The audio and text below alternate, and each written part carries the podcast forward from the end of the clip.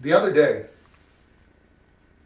it seems like every time I, I do something, something from that one projects and propels the next one.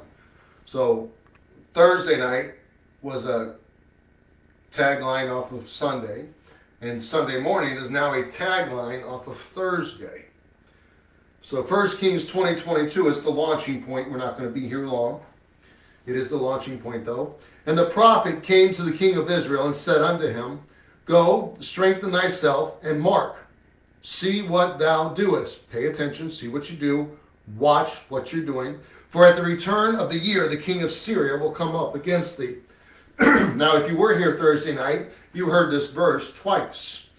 This morning, we're going to start here, for it's a thought I believe that we have lost over the years. And over the years, I mean, even in my lifetime we have gotten away, we have strayed away from this thought that we're going to pursue this morning.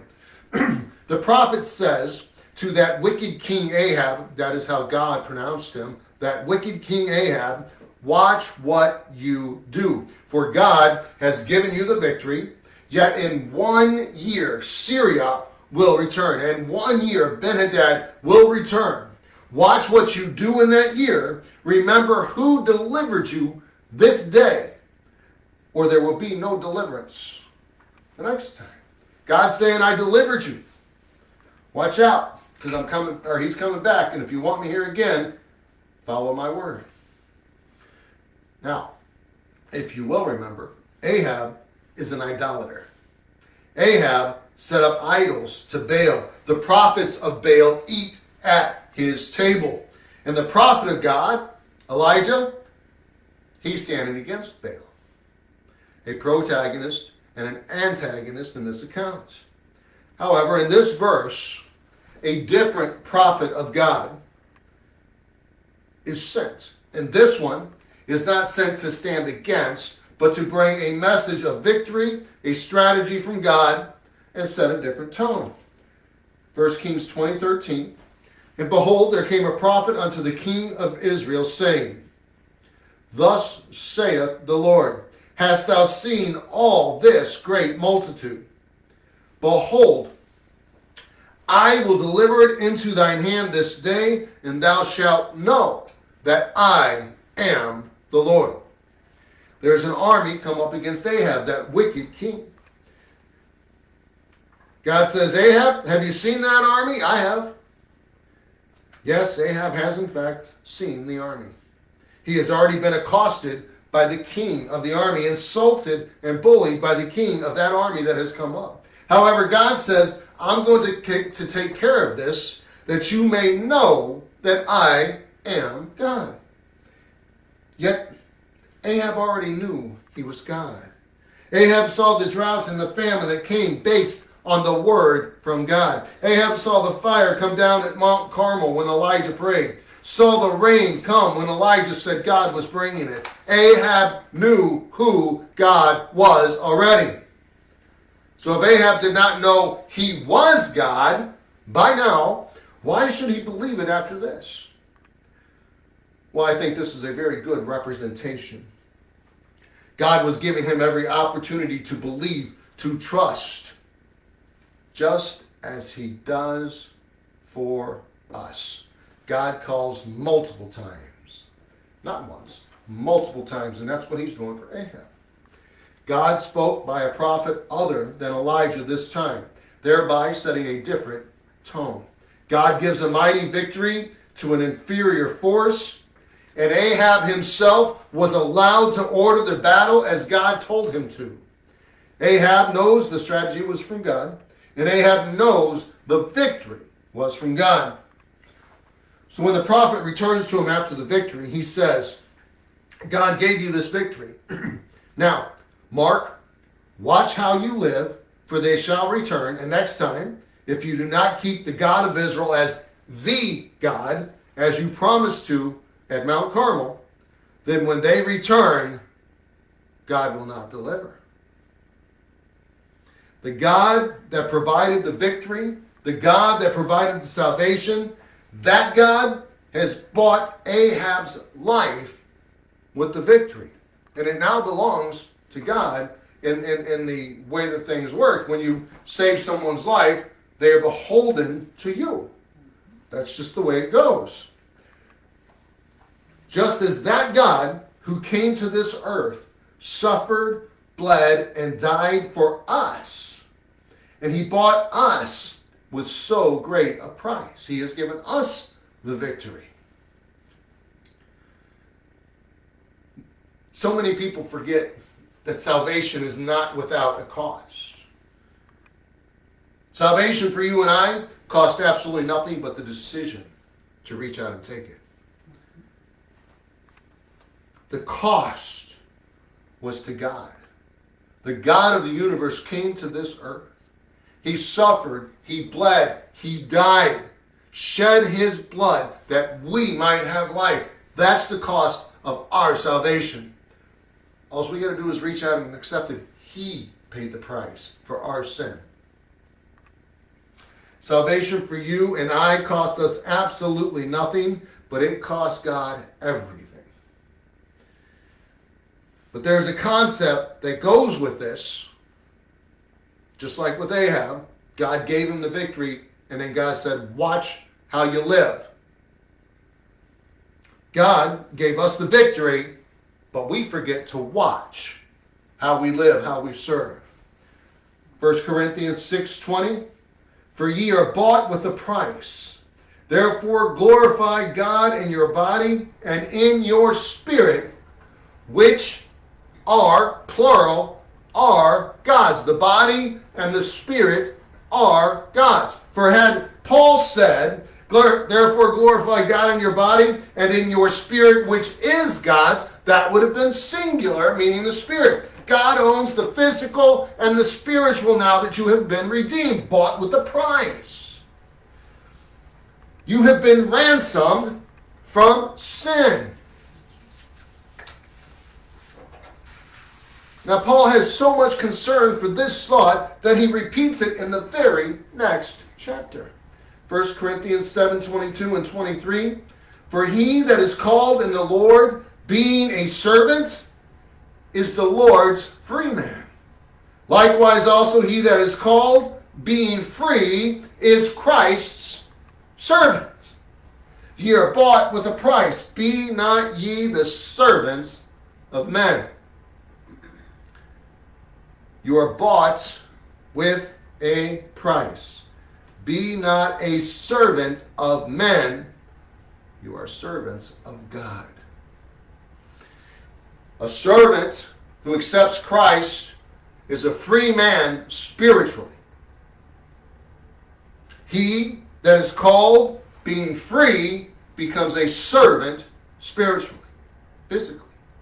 The servant is still a servant physically, but he is a free man spiritually. The free man may be a free man physically, but his body and his spirit should be surrendered to Christ. That goes for the pew person. That goes for the lay person. That goes for the person who goes to church. That's not just the, the preacher, the teacher, the, the missionary, the evangelist, the Sunday school teacher, the song leader. That's everybody who accepts Christ is a servant to Christ. We have been freed. We've been ransomed. We have been bought with a price. Now, in Paul's day, this means so much more than it does in our day. In our day, slavery is no longer a major thing here in the United States and in most countries. There are still some places where slavery, slavery is very, very active. So Paul is telling them to not be servants of their master, but to serve as if they are serving God. Why? For in their service, they're willing, go the extra mile, please the master service, you're being a witness and a testimony of God. Same thing we're told to do at work, isn't it? Same thing we're told to do everywhere else. Be a witness, be a testimony. To the bondservant, he is telling them to be a servant to God, for they have chosen their master. They chose their life. The bondservant chooses their life. The bondservant makes their choice. You accept the gift of God. You have made your choice. And you serve as if that choice is their life. The bondservant must serve if they make that choice like it's their life, and it is. We, if we make that choice, must serve as if it's our life, because it is. Now, there are a few things to know about bondservants to get the overall picture. The first, bondservants did not make wages. Nope. Now, the household fed them, the household took care of them, but they worked for the good of the household. They worked for the good of the family. They worked for the good of the master. Bond servants were slaves who had been given their freedom. They had been given their freedom, yet they loved their master so much they elected rather than to go free to live with him and be a servant to him for the rest of their life, willingly of their own free will. They decided that. A bondservant bore the mark of their master, usually a hole all in the ear, so that all knew they were in service for life of their own free will. That's a very big choice, don't you think? Mm-hmm. Your choice to accept salvation is a lot bigger. The price paid for you was a lot bigger. This is how we, the Christians, are to be today. We are the servants of God. He called, we chose him. Therefore, we must forfeit our lives, our all, to him as he has given his all for us. All we have is his. Everything. He created the earth, the moon, the stars. He created the dirt, the cows, the gold, the silver. Everything we have is his. What are we doing with it for him? This is a concept that we in the modern world have forsaken. We have decided that we want to have our eternal life, our eternal security, our eternal heaven, and we want to have our physical life and not have to do a, a thing for either one. Okay, I accept it and go on about my way. That's not how this works. The bondservant loves their master so much that they choose that master and his service over being a free man. The Christian loves their master so much they chose him and his service over living in sin. It's the same thing. We do not get to go around and do whatever we want, whenever we want, however we want. That's not how it works. The God of the universe suffered, bled, and died that we might have life. We are bought with a price. And that price was his suffering, his bleeding, his death on the cross. Now, I've said it before, it, and I'm going to continue to say it. The God that breathed life into the nostrils of man in the Garden of Eden, who gave us our physical life with that breath, that God came down to this earth, died, and breathed out his very last physical breath that we might have spiritual life. The Spirit of God crossed across Adam, breathed into his nostrils, he had life. The physical God came down and died that we might have spiritual life. He has done it all for us, and yet we can barely muster any effort for him. In fact, churches that preach the gospel, churches that preach this message, have dwindled in attendance. Why? Because the gospel shines a light on man that shows him who he is, who God is, and the relationship between the two. The churches that are prospering today, they're the ones that are preaching, teaching, you're okay, I'm okay. They're, uh, they're more of a uh, pep talk than a service. They're more of a motivational speaker than a preacher. They want to tell you that God loves you and He's going to bless you no matter what. Paul's writing to servants. If Paul is writing to servants in Christ, how are they healthy, wealthy, and whole? That kind of belies the whole concept, doesn't it? Mm-hmm. Nothing in the Bible bears out the prosperity uh, gospel. So get it up, give it up. It doesn't. It's not true. It doesn't work. If God wanted everyone healthy and wealthy, then why is Paul addressing the servants? Why is Paul in prison? Paul, the, the man who wrote half the New Testament, why is he in prison if God wants everybody healthy and wealthy? You cannot be of the Spirit of God and be of the world. And that's what the prosperity gospel teaches you that here the physical life is more important than the spiritual. The Bible doesn't teach that. The Bible says everything we do should be up there. Lay up for yourselves treasures in heaven. Now, you can sin here. You can fall. You can stumble. But a true child of God will not be happy in that sin. A true child of God will not want to stay there. It's just the way it works. We are bought with a price. We are bondservants of the Master. But not only are we bondservants, he's gone a step further. We are adopted into the family of God, thus making us sons and daughters of God. We need to start living for fear our father might be disappointed in us. When you're a young kid and dad gives you that glare, you know you did something wrong. That's enough to stop you, isn't it? It's enough to make you feel ashamed, isn't it? Mm-hmm. Christians, get back to that because God is watching you. The concept of bought with a price, living our life for another, is so foreign to us today in this modern world. We are taught from a young age that it's all about us. But, Christian, it is all about Him, His Word, His kingdom. It is all about them, the lost and the dying going to hell. Very little is actually about us in this life we live.